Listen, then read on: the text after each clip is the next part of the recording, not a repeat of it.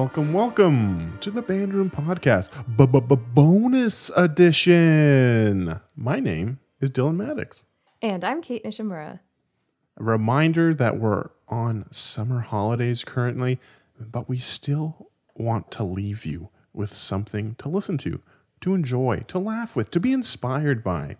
So, for the rest of the summer, we are sharing a few of our favorite bonus episodes with all of you. Mm-hmm. And these are usually only accessible to our Patreon community, but we've decided to give you a little bit of a taste during the summer. So, we've picked some of our favorites to, to share with you. But if you wanted after listening to these to become a patron, that would be great. You help support the podcast and you have access to all of this great bonus content. To hear all of the BRP bonus episodes, as well as other bonus content and connecting with the community, consider supporting us on Patreon at patreon.com slash bandroompod. And speaking of support, the Bandroom podcast is proudly supported by the Canadian Band Association. You can learn more about CBA programming, such as the Canadian Winds Journal, the National Youth Band of Canada, the Howard Cable Composition Prize, and all of the amazing work that the provincial chapters are doing by visiting CanadianBand.org. That is CanadianBand.org. Without further ado, here is our bonus episode with John Mackey.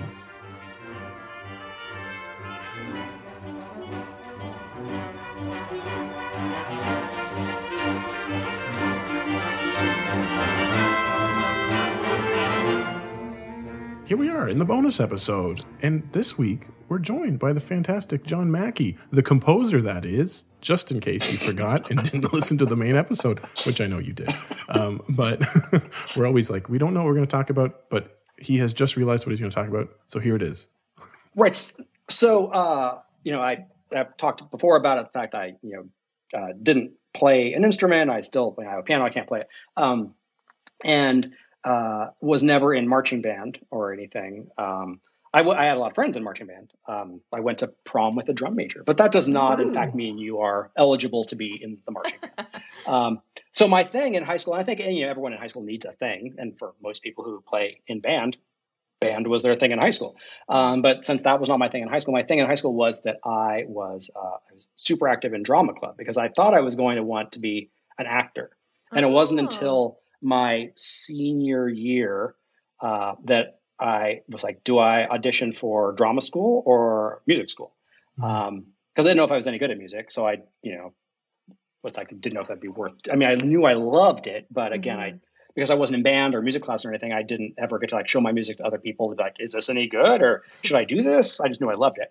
But I also loved, you know, being on stage and uh, I, you know, I mentioned on the other episode, I love applause. So like, I really just like, I love, like, I, I, was super into theater.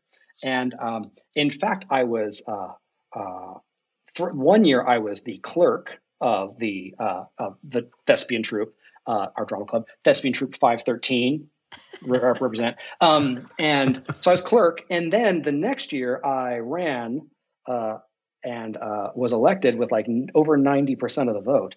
I was elected the president That's a crazy of numbers. Drama Club. So I was president wow. of Drama Club, uh, Thespian Troupe 513, until I was impeached because I got, yes, um, which, you know, in Canada, you probably think it's impossible to impeach somebody yeah. in the United States uh, based on recent ish news, mm-hmm. but you can be impeached from the presidency of the drama club thespian Troupe 513 so like a lot of people so I, i've talked about the fact that i've been impeached and generally what happens is they're like what did you do like this has got to be crazy and i always just like leave it at i'm like oh, i don't want to talk about it you know it's it's i shouldn't talk about it um, but I, I can I will go ahead and tell you what happened. the The problem is it's not very impressive once you actually hear what happened. So, oh, okay.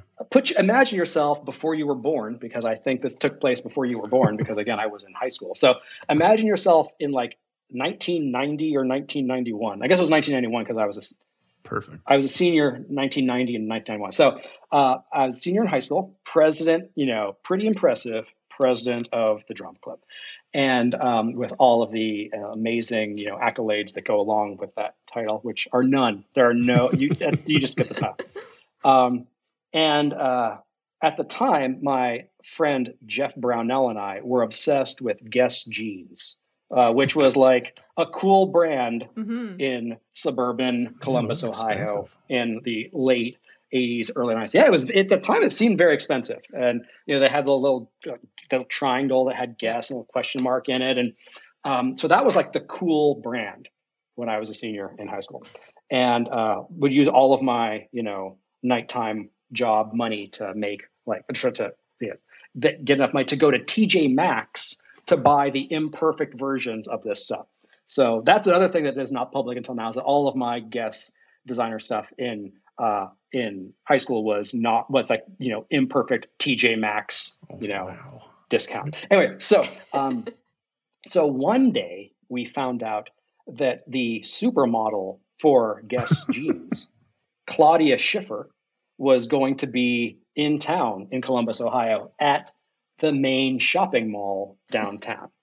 So Claudia Schiffer, who was like quite the supermodel at that time, uh, and the supermodel for my favorite brand, uh, was going to be downtown at Lazarus, which was uh, the department store. It's like Macy's, but you know, eventually Macy's bought Lazarus. Anyway, in Columbus, Lazarus was like, "Whoa, that's like like even better than Sears. Like it was like really very like yeah. so so she was going to be downtown signing autographs, and Jeff Brownell and I are like, oh, we got to go meet Claudia Schiffer. The problem was it was at like one o'clock in the afternoon on a school day. So uh, what uh, I told my mother that um, I was going to be, she was going to be getting a call from the nurse's office that day and uh, you, when that call happens, you should just say it's okay that you will come get me. And my mom didn't care, so she was like, "Okay." I don't know what Jeff's story was. Probably the same thing. and so, like, I remember going to German class and sitting by. It is like winter, so I'm sitting by the window and sitting my hands out the window to like make my hands feel chilled, so that I could then go to the nurse's office and be like, "I don't feel so well. I think I have to go home." So we both played sick at the nurse's office. We met in the parking lot and we drove downtown and we like met Claudia Schiffer, which was really, really amazing. The problem was that um, the local news was there because this was like the biggest thing that happened in Columbus, Ohio ever oh, no. was uh, the, the supermodel. So we're on the news meeting mm-hmm. Claudia Schiffer and getting our autographs. And then I have play rehearsal. So I go back, like Jeff takes me back to, you know, Westerville South, and I like you know go and I I go to play rehearsal and everything's fine. And then the, that night, our drama teacher found out that I had been on the news, mm. having been out sick playing hooky, and you cannot yeah. go to rehearsal if you played hooky that day. And so he said that was that was bad, uh, uh, whatever. Um, you know, I was not being a good role model as I should bad be. leadership. as the yes, bad leadership as yeah. the president of the drama club, and so I was impeached. And then because I was impeached, I became vice president. that was that was that was the extent. Big my, consequences. Oh, yeah, yeah, the vice president got to be president, even though I had beaten her ninety three to seven percent. She was wow. now president, and I was vice. So we traded jobs. Wow, and that was amazing. oh and I, gosh. I, I wish I, I don't think I have the autographs anymore, but I was so excited to have Claudia Schiffer's autograph so when was I was sixteen. Yeah, yeah, and I'm so glad so it wasn't like you led in or promoted an insurrection or anything like that. So that's right. No, nothing like that. Nothing. No. Yeah. No, I just wanted to see the supermodel. Yeah. Oh. just, just, there's a pretty person. Let's go over there. You know, I think, and maybe if I'd been medicated, I could have like, you know, but like maybe we don't need to go like yeah. over there. But, maybe. Wow. Oh well. The things you know. There you go, right? Patreon yeah. fam. These these are the things yeah. that you give us three dollars. Why you pay the big bucks? Yeah. Yeah. yeah. big bucks for that. So that's that. Those stories don't come free. Yeah, yeah. But thank you so much for for taking the time to do this little bonus episode with us and for being on the the main episode with us. It's just been such a treat. So thank you, thank you, thank you, thank, thank you. you.